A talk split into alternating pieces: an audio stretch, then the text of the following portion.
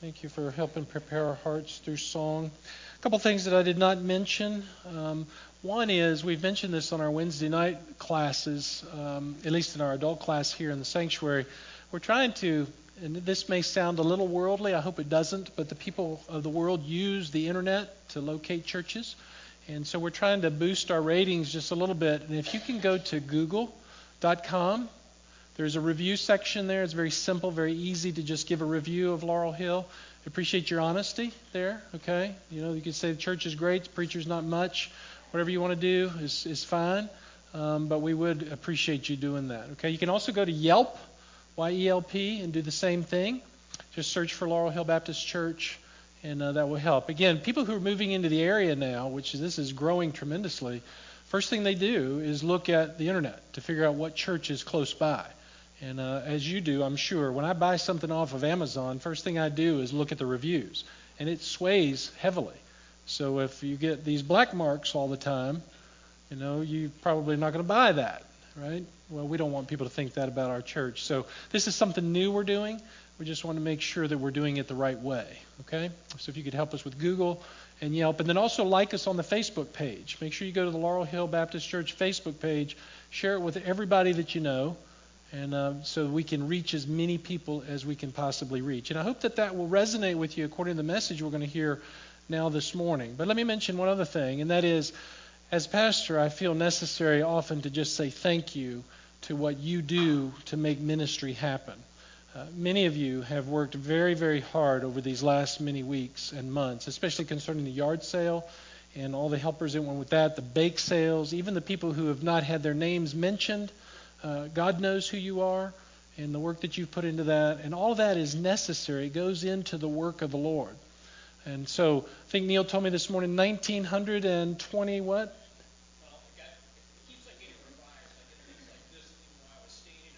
Okay, awesome.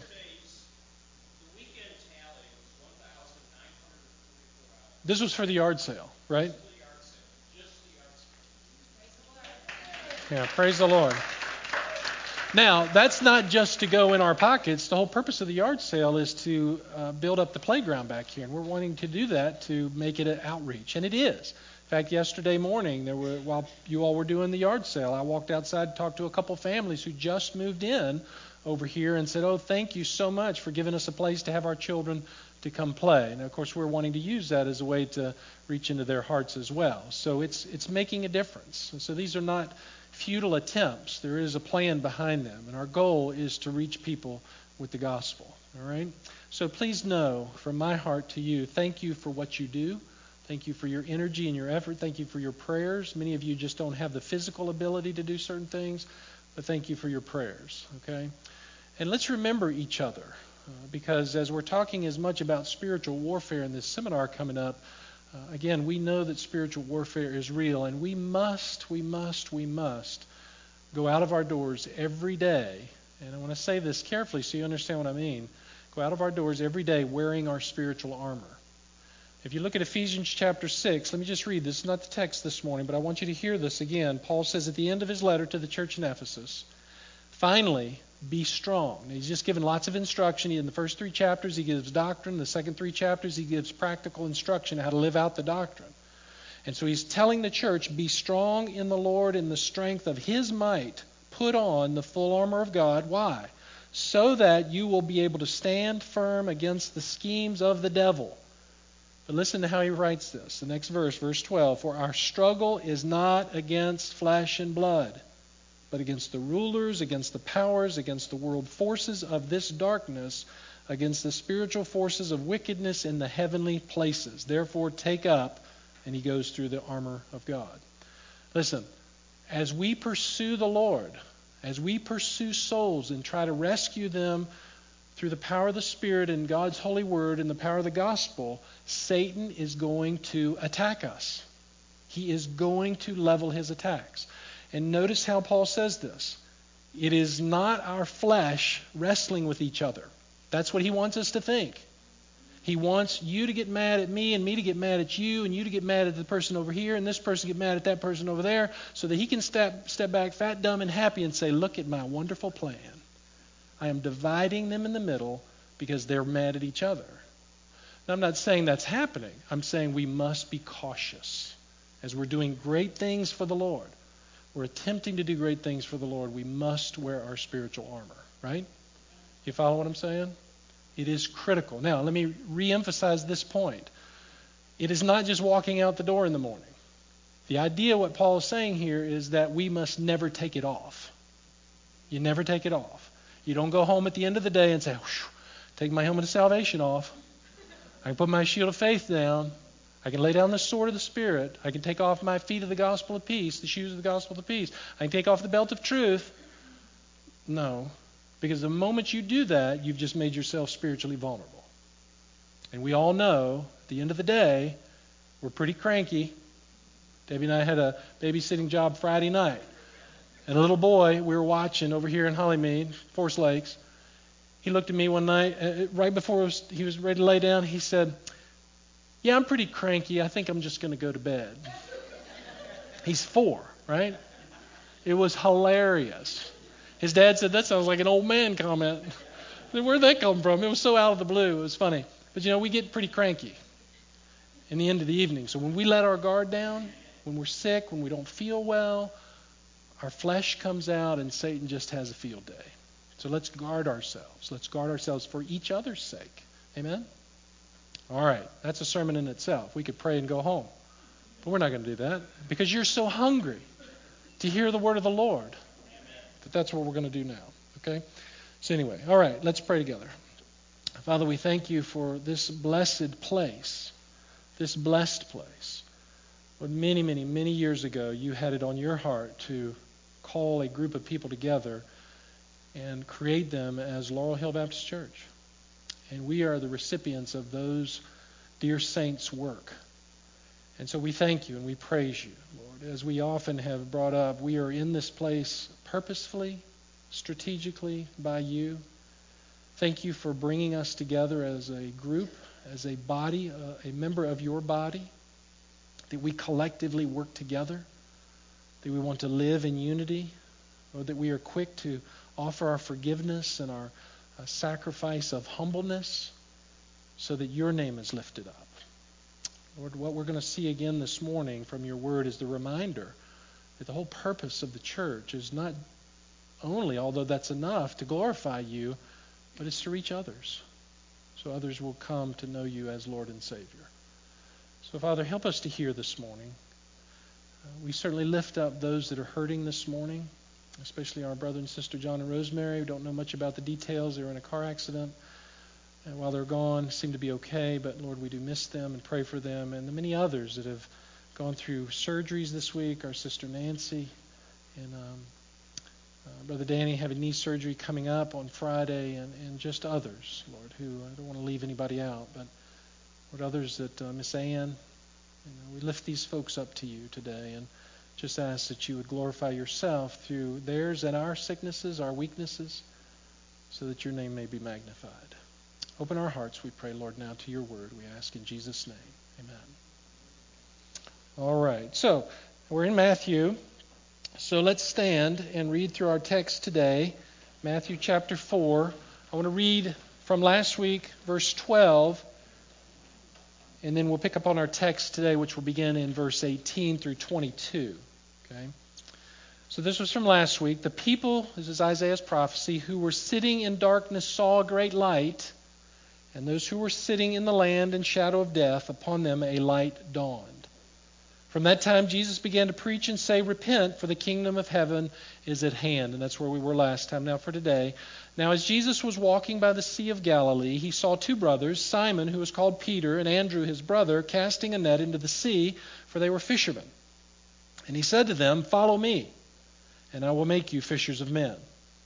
And immediately they left their nets and followed him.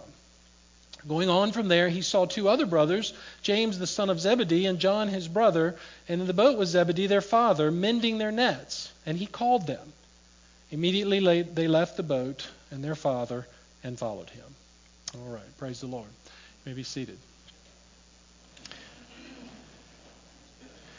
Now, if you just want a simple outline, as I've done the past couple of weeks, look at your bulletin there. Um, and you'll see a brief sketch of how these verses lay out just in a biblical context. So let's talk about the first one the message of Jesus. The message of Jesus beginning there in verse 17. I just want to review a little bit so that we're clearly understanding what's happening in this context. So Jesus has now come. He's been born. Won't reiterate all of what's happened in the first few chapters, but now he is beginning his ministry, his personal ministry.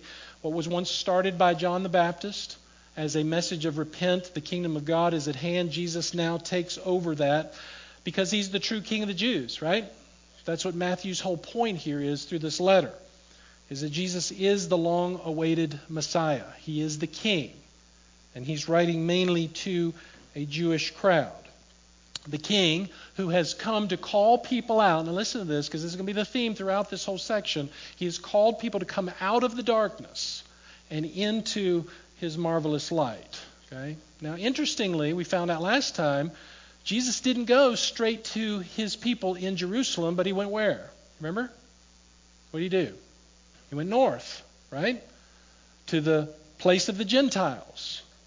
And that was because he had a mission there on as he left there and went up into Nazareth, got in trouble there by the Pharisees, went on up into Capernaum, and that's where we find Matthew picking up some of this. So, as Jesus now picks up this message, because again, it was really the only message, same thing that John reiterates. Look at verse 17 Repent, for the kingdom of heaven is at hand. Now, the question must be what does Jesus really mean by this? What kind of statement is this? We know that John was not the king, so what does the king really mean by this? Well, I think it's pretty obvious. He's saying that the king, therefore the kingdom, is now here. It'd be like Jesus in front of us today saying, Hey, the boss is here. There's nothing else to, else to wait for. What you've been long anticipating has come. And any person who wants to be a part of this kingdom then must turn from his or her sin and sinful ways. That's the entrance to this kingdom. There has to be a change of mind, there has to be a change of focus a change of attitude, a change of heart, the whole change of direction. There must be a spiritual change from darkness of sin into the light of God's truth. This is not a difficult message. But isn't it interesting how we need to hear it over and over again? Because we become entrapped in our own sinfulness and our own flesh, right? You experience that sometimes? Everybody just shake their head. Yeah, you do. Because if you don't believe that, somebody who knows you will tell you that because they watch, they know, they see. We're the ones who need to see. It's the desires of our own hearts that run into the darkness. That's what our flesh wants. We want to be a part of this dark world. But God is saying, no, you got to turn from that. This is what repentance is. I'm trying to explain to you what repentance really is. It's not just turning over a leaf, it's not just making a decision. It's a literal changing of the heart to follow God in all ways I want you to miss these words. In every way, in thinking, in our emotional state, in the way we feel about things, the way we interact with one another, the way we process things, everything is to take on the shape of the light of God. And I fear, beloved, that that's often where we fall short. We constantly battle this. Many people don't have what's called a biblical worldview.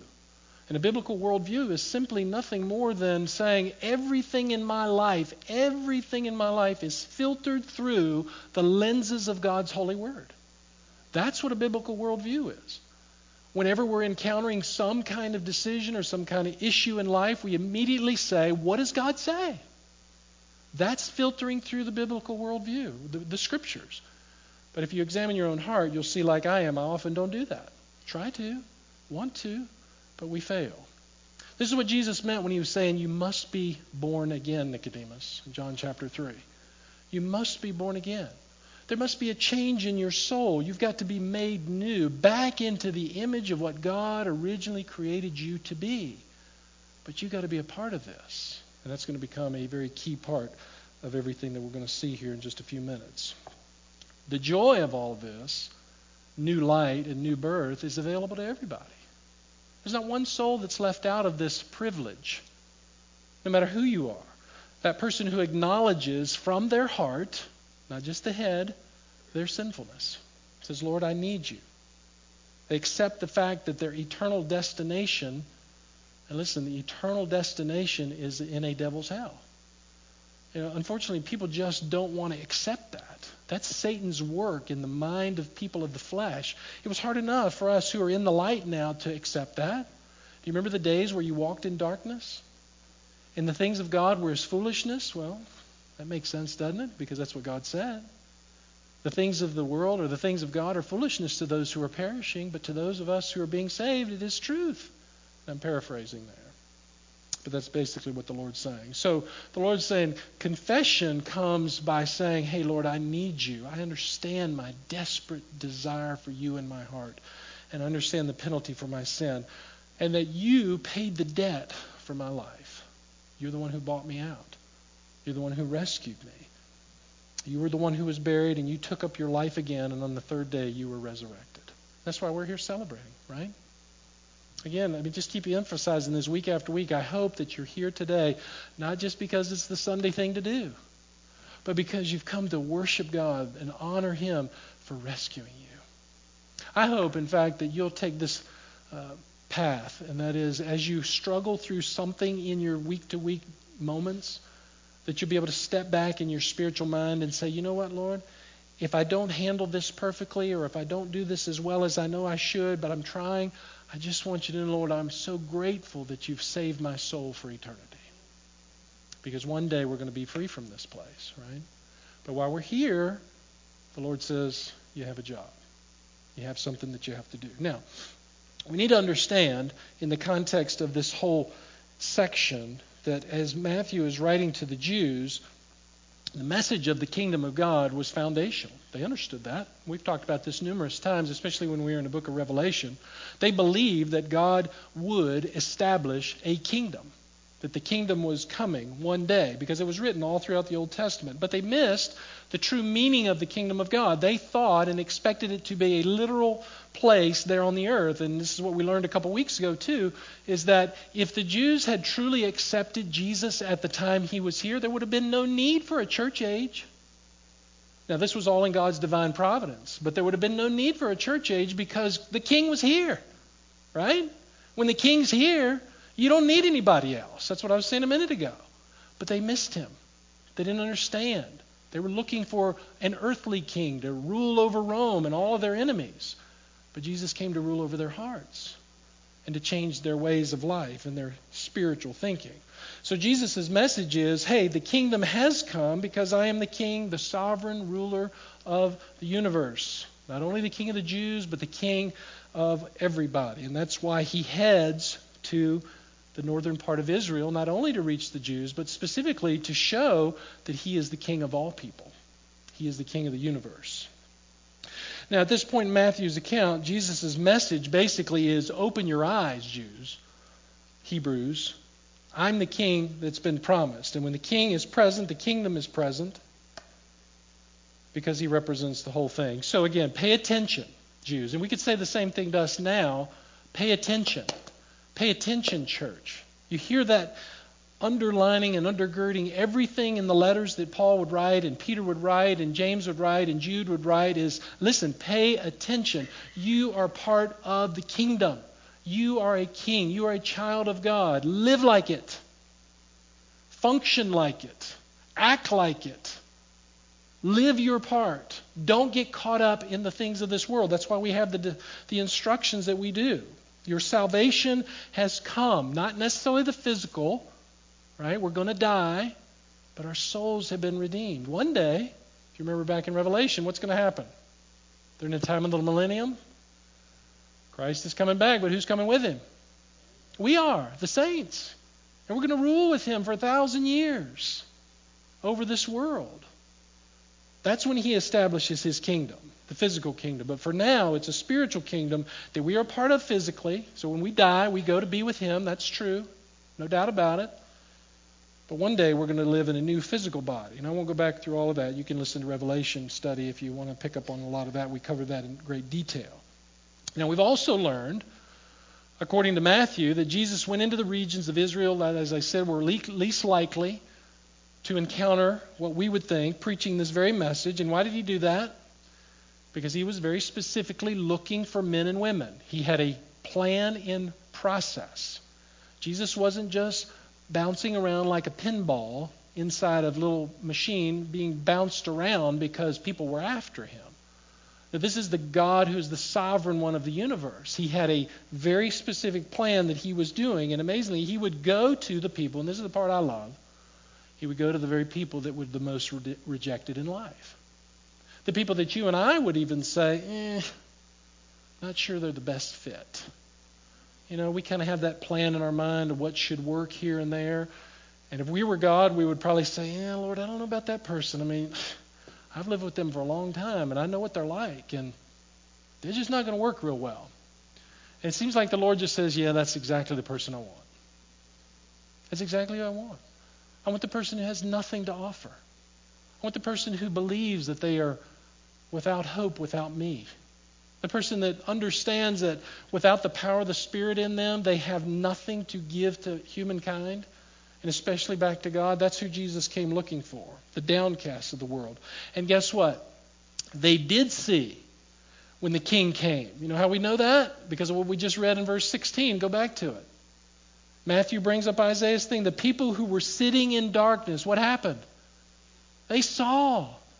They saw a great light. And those who were sitting in the land and shadow of death, upon them a light dawned. Christ came. And they saw. That's what Isaiah is saying here. So when Jesus came to them, they saw who he truly was and they believed. That's the message God has given. And that's the message that they believed, and that's the message that we preach. That's the message that Jesus preached.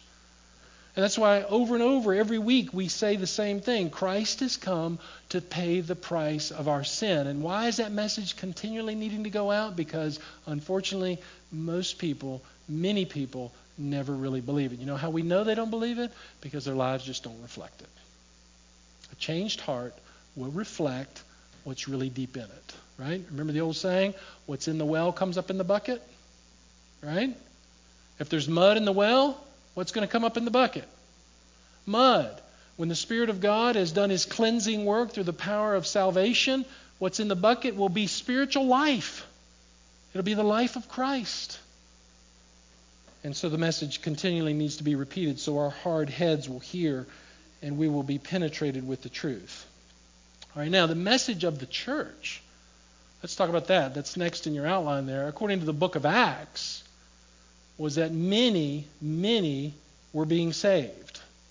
If you look in the early days of Acts, and I want to read this for us this morning to see this beautiful picture here, many were rescued from darkness when Christ, after he was resurrected, he sent the Holy Spirit upon the disciples at the time of Pentecost, and many people were hearing the truth. Let's read that together here in Acts chapter 2, verse 22. This is Peter preaching this amazing, amazing, powerful message. And let's not forget now, we're going to look at Peter in just a second, but Peter was that guy, right? That really people struggled with. He was that bold, brash guy that was probably the least likely to be preaching a message like this at one point in his life. But this is after the Spirit of God had changed him. Men of Israel, listen to these words. Can't you just see them there? Pretend I'm Peter for just a minute. And you're hearing him in this uh, oration say this Jesus the Nazarene, that guy, the man attested to you by God it was God who showed you who He was through miracles and wonders and signs. It was God who performed through Him in your midst, just as you yourselves know. And He's saying to them, Look, your hearts are confirming this, right? You know that this is truly the Jesus, the, truly the Messiah. This man, there's his humanity, delivered over by the predetermined plan and foreknowledge of God. Listen to this. Watch this merging of the two. God's perfect plan God handed him over, but you nailed him to a cross by the hands of godless men and put him to death. You say, What? That's right. What's God saying? He's saying, It's my plan to send the Savior into the world, but you have a responsibility. I'm holding you accountable for your response to him. That's where this weaves together man's responsibility and God's work.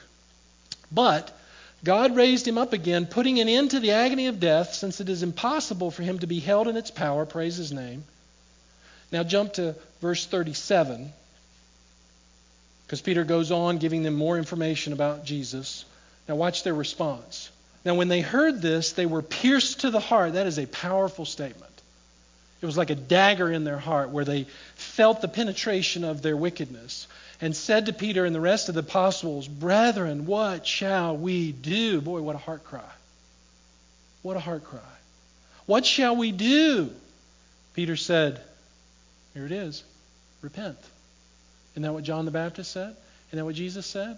Repent. Why? For each of you to be baptized in the name of Jesus Christ. Now, he's not promoting salvation through baptism. He's saying you need to be immersed in Christ fully for the forgiveness of your sins, and you will receive the gift of the Holy Spirit for the promises for you, and guess what? Your children and all who are far off. Who's that? That's you and me.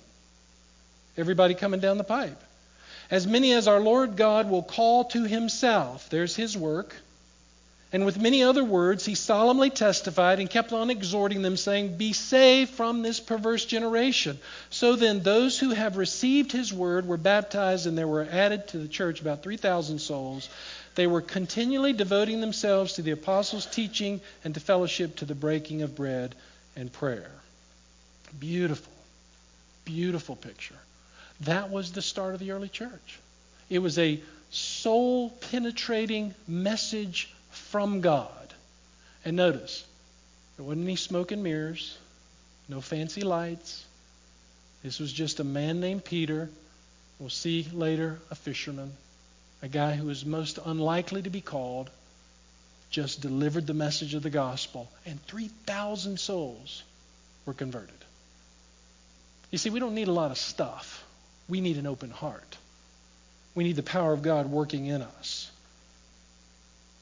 Now, listen, sadly, unfortunately, that message in many ways has faded, and I'm talking about in the church. The power of that kind of preaching has faded greatly. What was once a message that was well, well received has become very dulled in the listening ears of many people. it's not because the message is different. The message is exactly the same. The problem is the hearts of the people.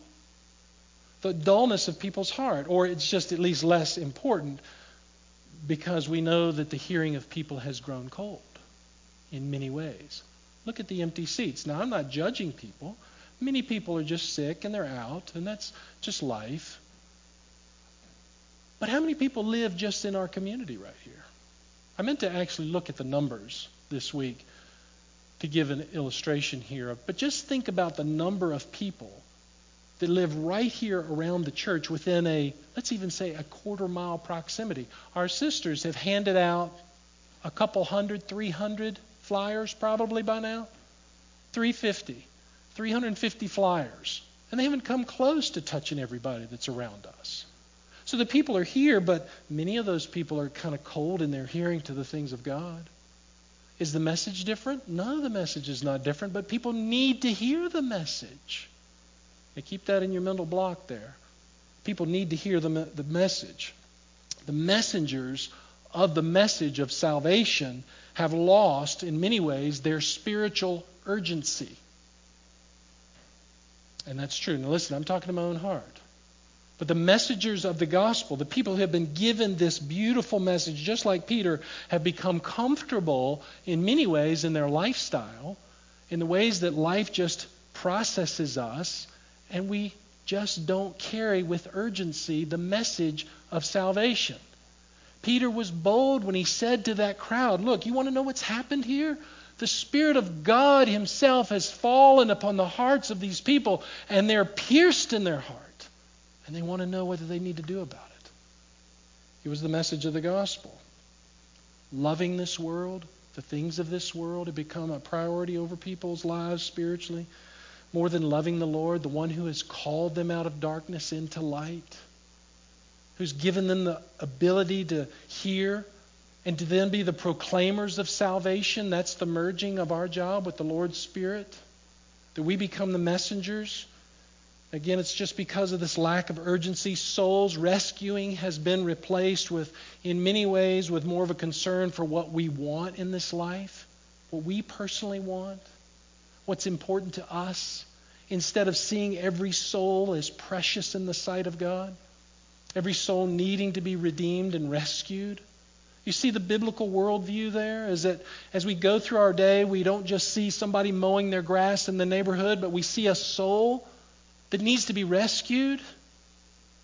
We don't just see a coworker that we have a struggle with, but we see a soul that needs to hear the gospel message. That's our responsibility. And that's what we're going to see with Jesus here in just a minute. Let me give you, I want to read an illustration here that just so, in my mind, encapsulates everything we're talking about right now at this point. Let me just read this, and I hope you'll listen to this carefully. Maybe you've heard it before. On a dangerous seacoast where shipwrecks were frequent, a crude little life saving station was built. The building was just a hut, and there was only one boat. But the few devoted crewmen kept a constant watch over the sea. With no thought for themselves, they went out day or night, tirelessly searching for any who might need help. Many lives were saved by their devoted efforts. But after a while, the station became famous, and some of those who were saved, as well as others in the surrounding area, wanted to become a part of the work. They gave time and money for its support. New boats were bought. Additional time and money, excuse me, additional crews were trained and the station grew. Some of the members became unhappy that the building was so crude. They felt a larger, nicer place would be more appropriate as the first refuge of those saved from the sea. So they replaced the emergency cots with hospital beds and put better furniture in the enlarged building. Soon the station became a popular gathering place for its members to discuss the work and to visit with each other. They continued to remodel and decorate until the station more and more looked on, took on the look and character of a club. Fewer members were interested in going out on life saving missions, so they hired professional crews to do the work on their behalf. The life saving motif still prevailed on the club emblems and stationery, and there was a liturgical lifeboat in the room where the club held its initiations. One day, a large ship was wrecked off the coast, and the hired crews brought in many boatloads of cold, wet, half drowned people. They were dirty, bruised, and sick, and some had black or yellow skin. The beautiful new club was terribly messed up, and so the property committee immediately had a shower house built outside where the shipwreck victims could be cleaned up before coming inside. At the next meeting, there was a split in the club membership. Most of the members wanted to stop the club's life saving activities altogether as being unpleasant and a hindrance to the normal social life of the club. Some members insisted on keeping life saving as their primary purpose and pointed out that after all, they were still called a life saving station. But those members were voted down and told if they wanted to save lives, they could begin their own station down the coast somewhere. As the years went by, the new station gradually faced the same problems the other one had experienced.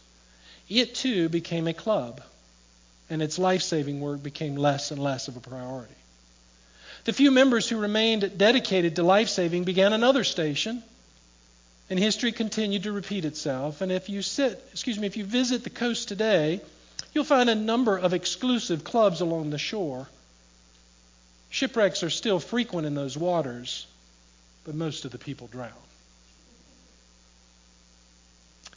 Beloved, that is a very, very accurate picture of the church of Jesus Christ. It was very startling to me when I read that, and I thought, our people need to hear this, Lord. Because what was once started as a small group of men under the leadership of Jesus that was willing to give their very lives to rescue souls, in many ways has become a country club. It's become a comfortable place. It's morphed into a place where people would rather just be warm and cozy instead of doing what the Lord has really called us to do. To remember what He's done for us. To remember that we were the ones who were drowning in the sea of sin when He came along and snatched us out and put our feet upon the solid rock of Christ, right?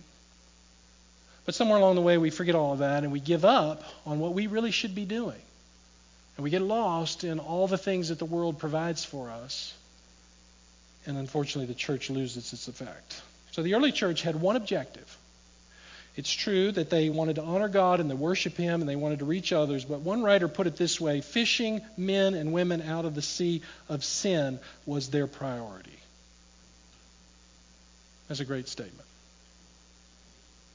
And by the way, even in the face of great persecution, these men and women lived in a day where the government, it wasn't Donald Trump, it wasn't Obama, it wasn't Pelosi, it wasn't anybody else. Listen, this government took your head off. This government lighted you on fire as a torch for the streets.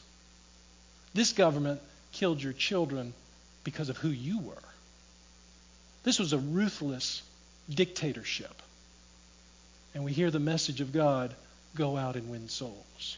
And these men and these women literally gave their lives for what they believed.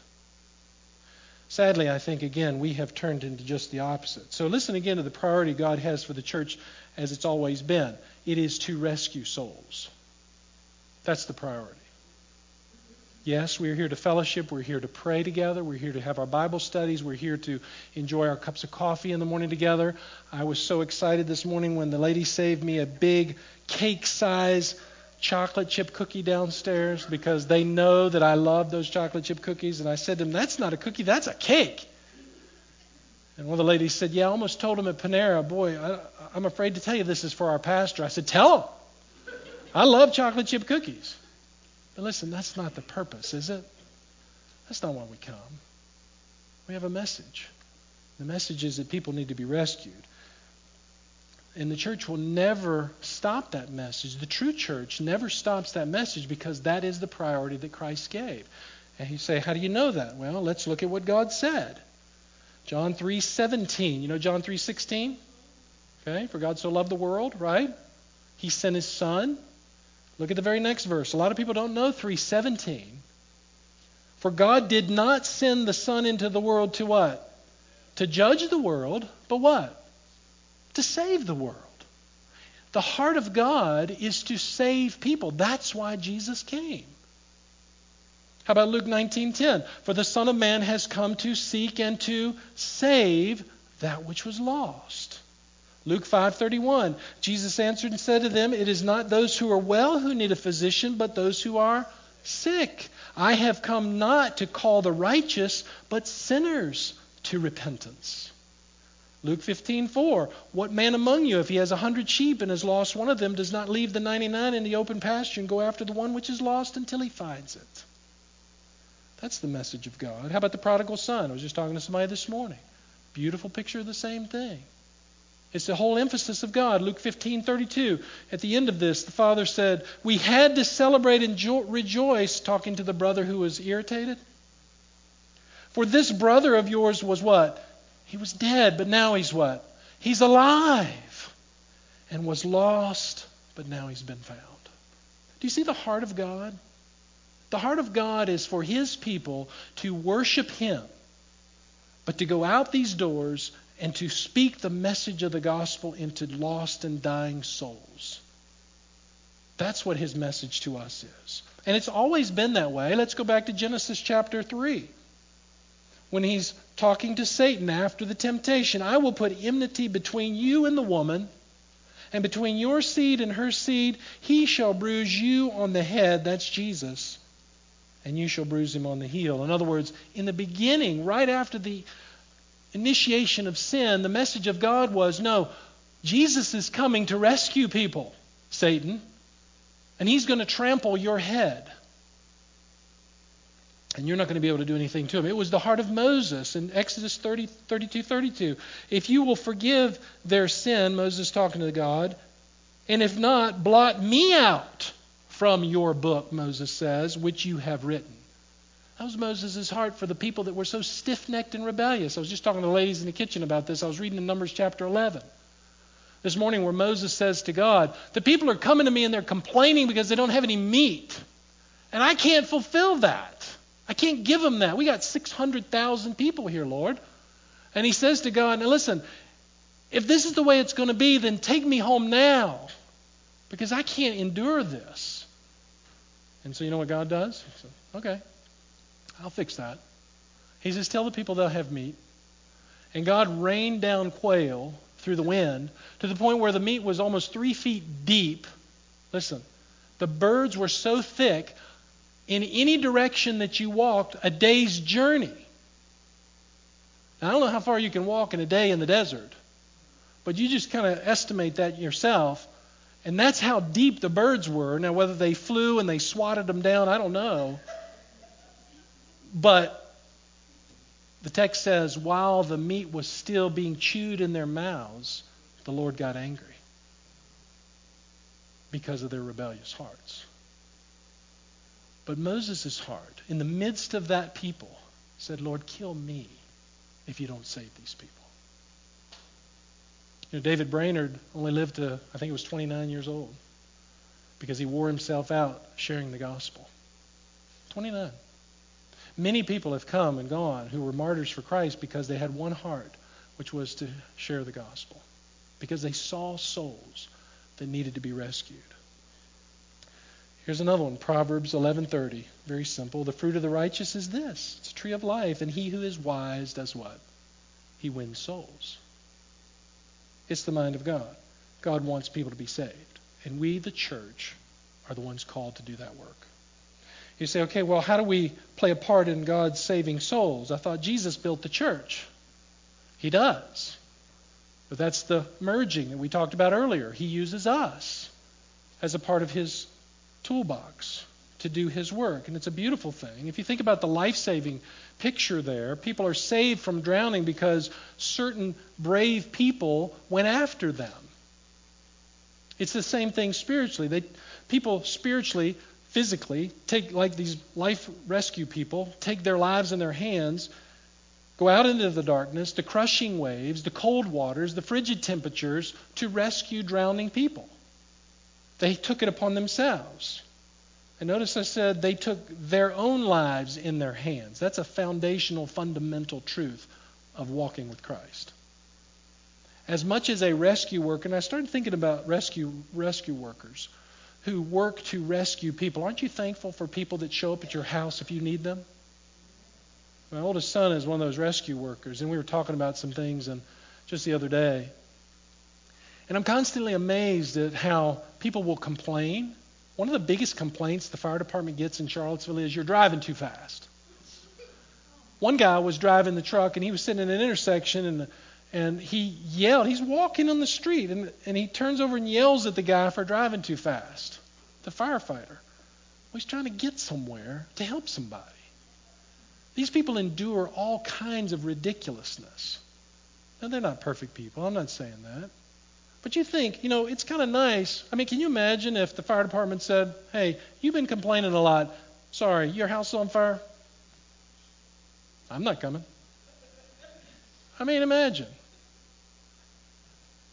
The job of the rescue worker is dangerous, it's treacherous, it causes life possibilities to be vanquished.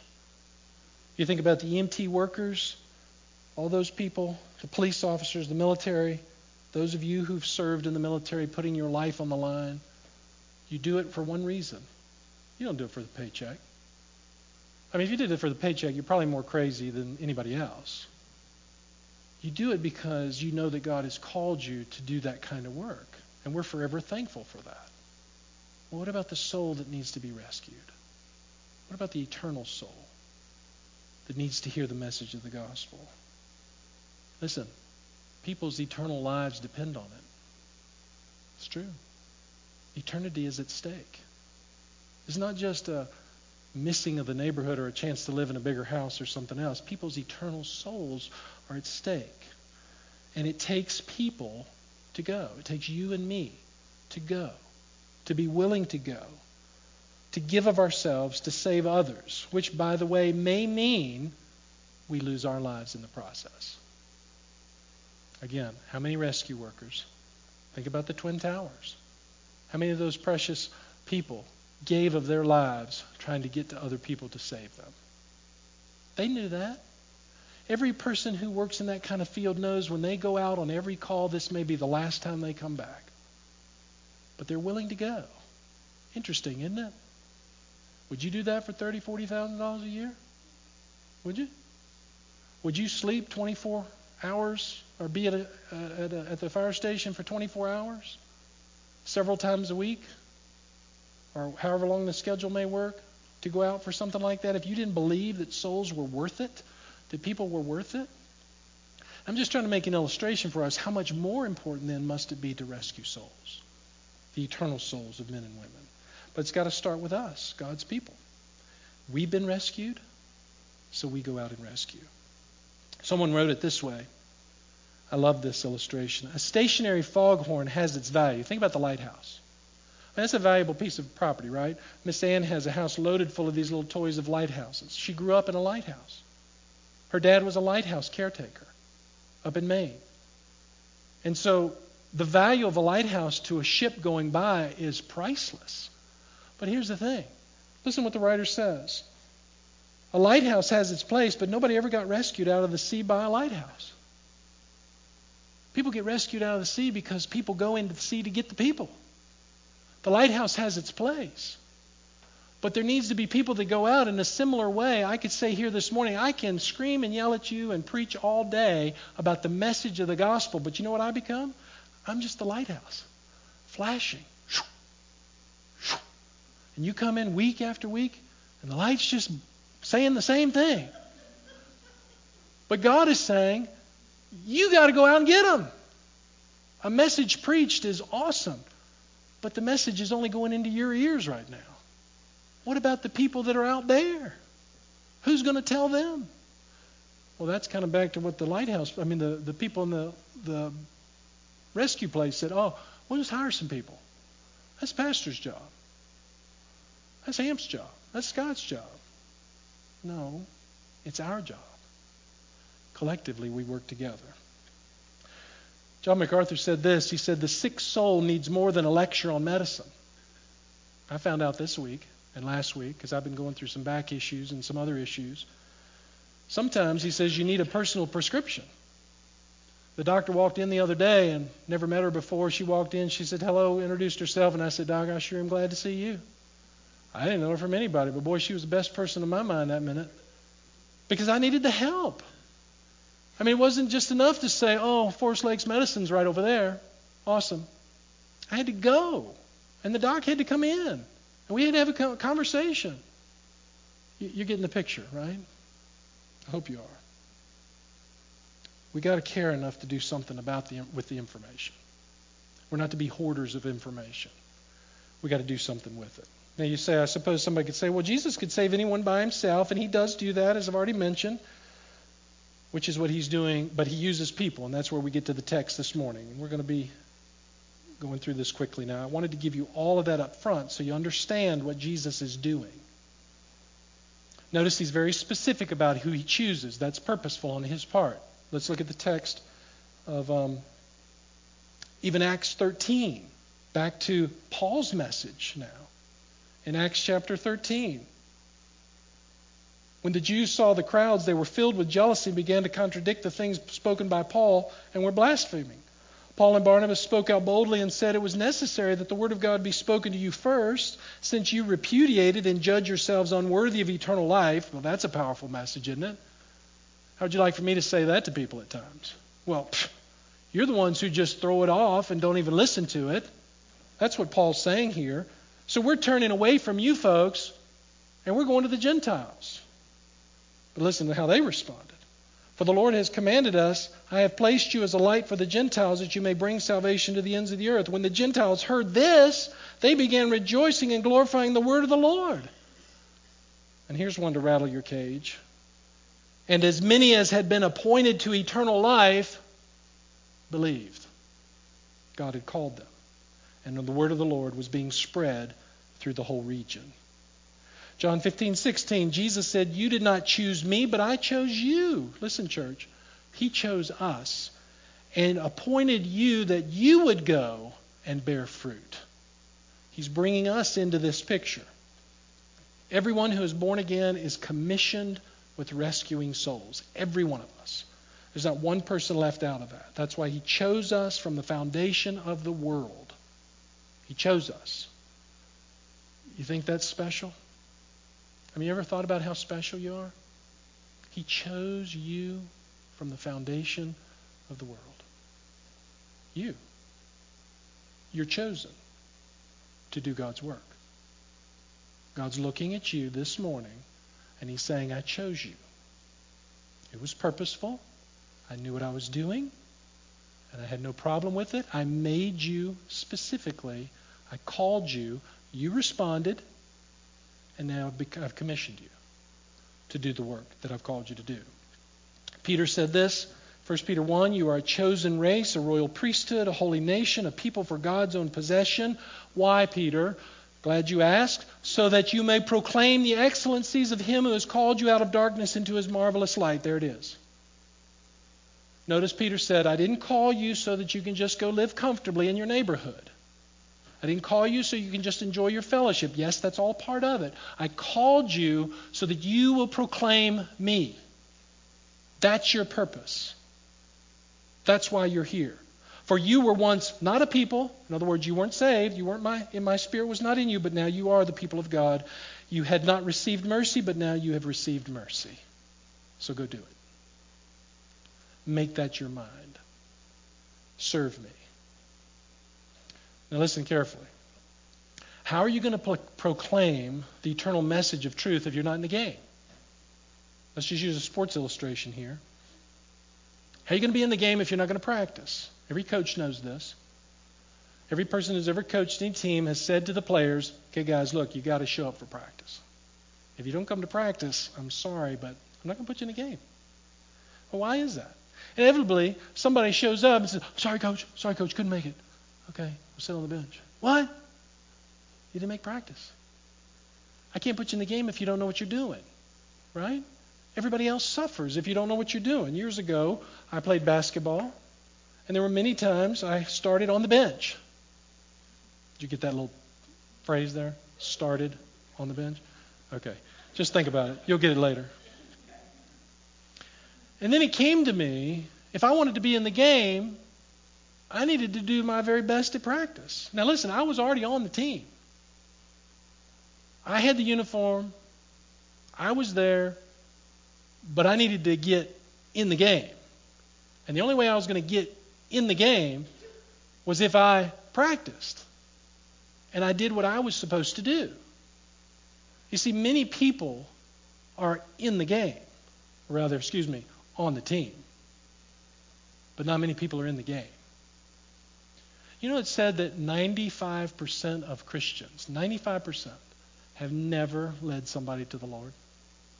95%. That's a staggering, I don't even want to believe that statistic.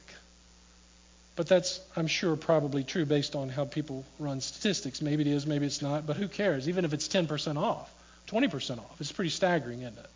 For people who have been rescued or profess to be rescued by the king and are not in the game. Yeah, it's fun to wear the uniform. It's fun to warm up. It's fun to tell everybody, hey, I'm on Alta Vista basketball team.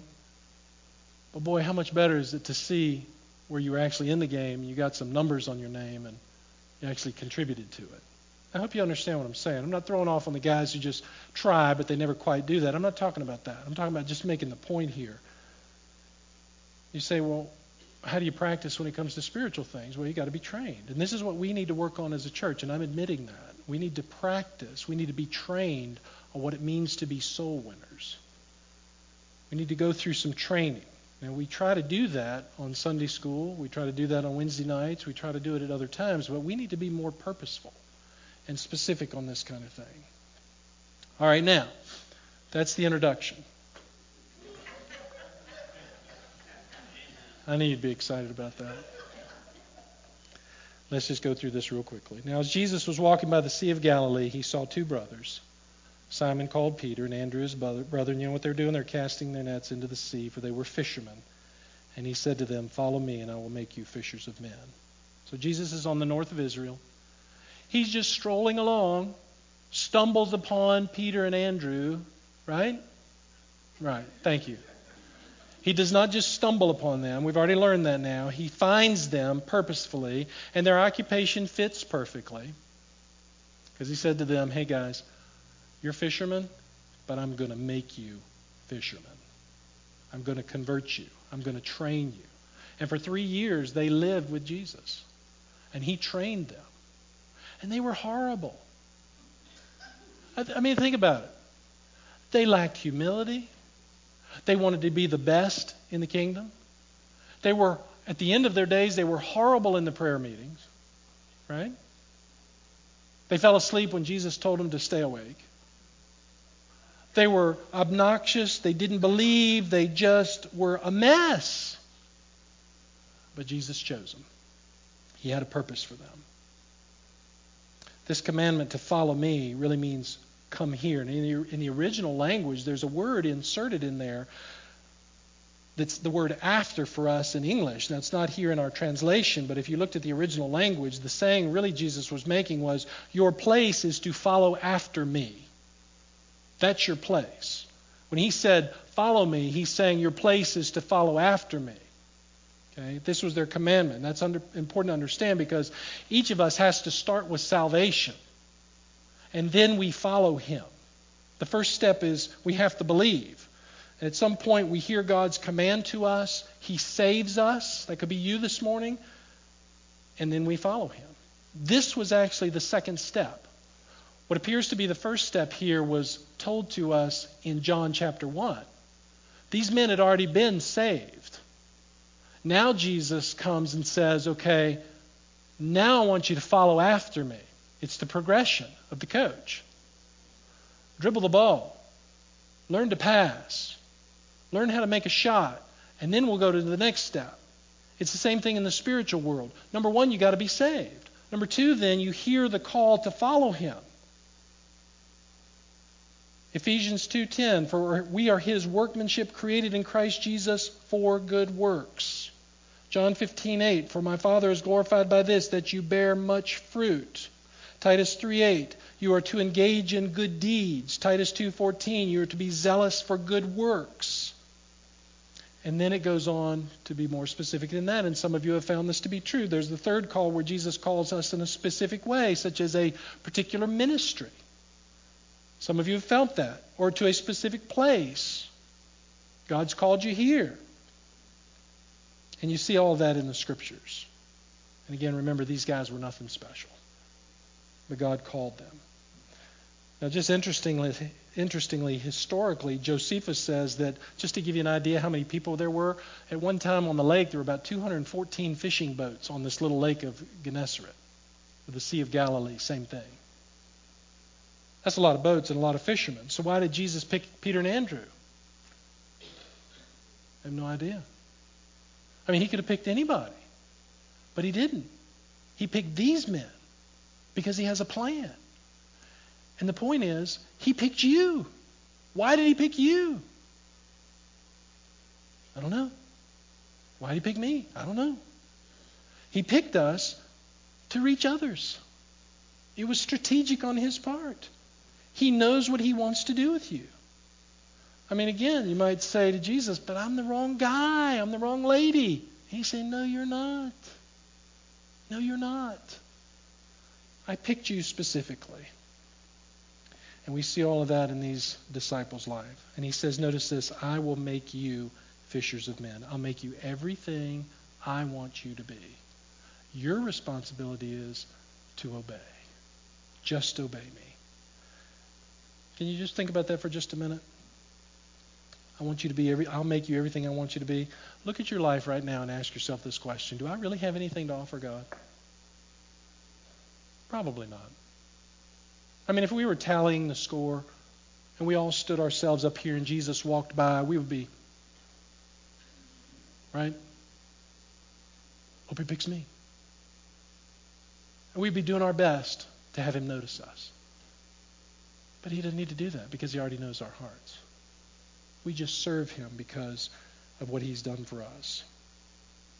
Jesus came to us one day and he said, Hey, you need me to save you. And now that I've saved you, I want you to go out and I want you to serve me. You say, Why did you do that?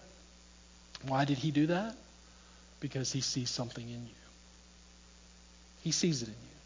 and He wants you to be a part of the process. Notice what they did, verse 20. Immediately they left their nets and they followed Him. Immediately they left. Immediately they left. And they never looked back. They had been changed. And I could give you some other illustrations. There's one about a guy who, over the course of his life, purchased 147 prime, pristine violins that were handmade.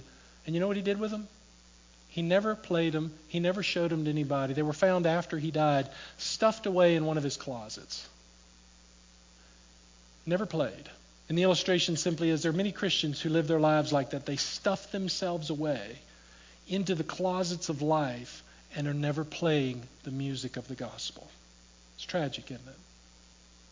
Can you imagine Missy and Hamp and Christian and whomever else plays the drums and these singers if they never use their talents for us? I was over at the nursing home, excuse me, at Rosewood, and it's really funny. I've been blessed to have these two guys, Missy and Hamp, come, and I've told them, I said, these people put up with a lot because when they're not there, I have to lead the singing. Yeah, I know. It's harmful for me. One of the ladies, we call her Miss Kitty, she often will say, I don't think we're ready for the road yet. I said, No, ma'am, I don't think we're ready for the road yet. One day, one lady said, You know what? While we were in the middle of a song, she said, Maybe we should just read the words. I said, Yes, ma'am, you're probably right about that. So we've joked about that almost every time we go. So every time they, these two guys come, now I'm like, you guys are blessed, right? You're, you can be excited now. All right, now listen, let's go on, let's finish this. Going on from there, he saw two other brothers, James the son of Zebedee, John his brother, in the boat with Zebedee their father, mending the nets, and he called them, and immediately they left their father and followed him. So let's be clear. Just because Peter and Andrew were chosen first, now watch how the flesh works. Just because Peter and Andrew were chosen first, did that give the other boys a right to be miffed at them? You understand what I mean? Here we're finding out that James and John were chosen second. Well, the flesh would say, well, why would not Peter and Andrew? I mean, I should be doing that. That should be my job. Am I not as good? As, does the Lord not think of me the same way? Oh, I know what it is. It's Peter's fault. It's Andrew's fault. We don't see any of that in the text, but we will see that Remember when they come to Jesus and say, Hey, Jesus, psst, psst, who's going to be the greatest in the kingdom? What? That's not for you to know.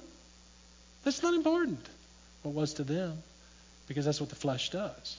That's just a little bit of a side note.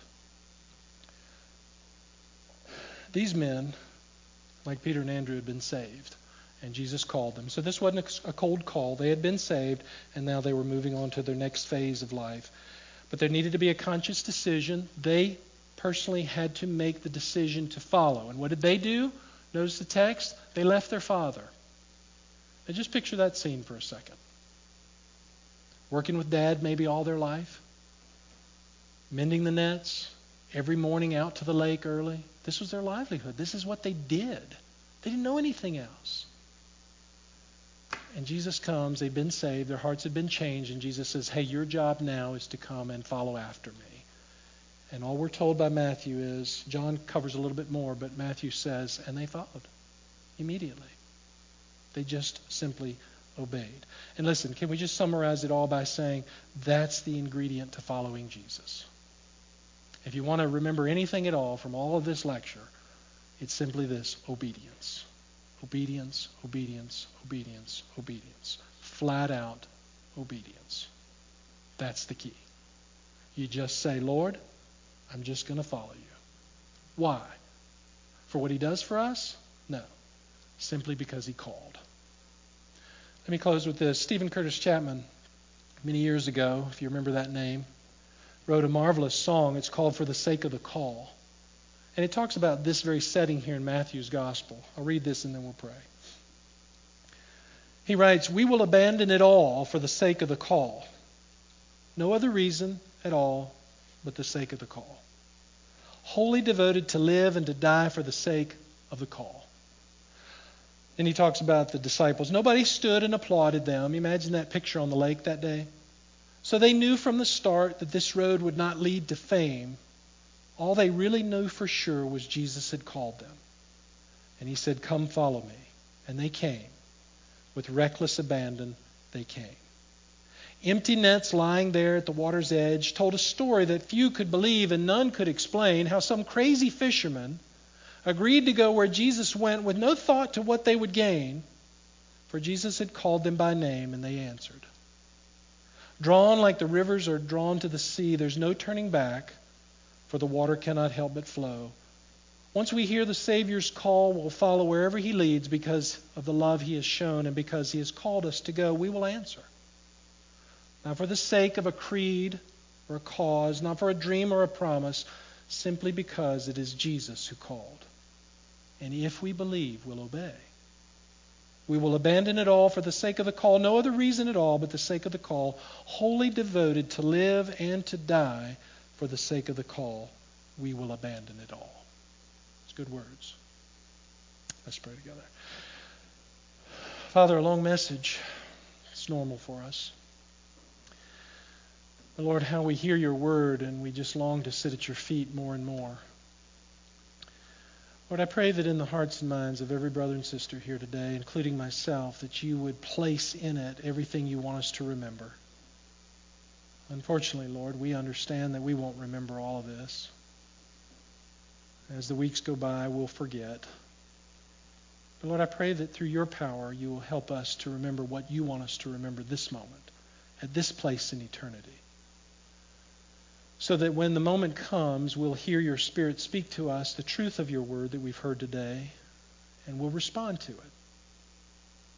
We'll remember that maybe we need to drive a little slower, we need to take a little bit of a different turn, or we need to pause for a second longer to seek out a soul that needs us, that needs to hear the message. Lord, give us the wisdom to know how to approach. Give us the wisdom to be quiet, to be still. Help us to be patient but Lord, help us not to be so patient that we become a club, that we become a people who are zealous for good works, reaching souls. Lord, I pray that the power of your Spirit in the hearts and the minds of each of us would not allow Satan to overwhelm us, that we would keep our spiritual armor on, that we would love each other with the love that you've called us to love one another that we would not be easily irritated or distracted by each other or the events or the cause, but we would keep our focus on one thing serving you and reaching others. Lord, thank you for this. Thank you for these men that you've called, Peter and Andrew and James and John so far. Lord, thank you for Matthew. Thank you for the illustrations. Lord, help us to remember everything that you've taught us today. Lord, for the soul that's questioning their salvation, I pray that you would open their mind and heart to understand. Or that they would hear your call. That they would see that you died for them. That you paid the penalty for their sin. That on the third day you rose again to give not only yourself eternal life, but them eternal life. Thank you, Lord, for who you are. We pray now in Jesus' name. Amen.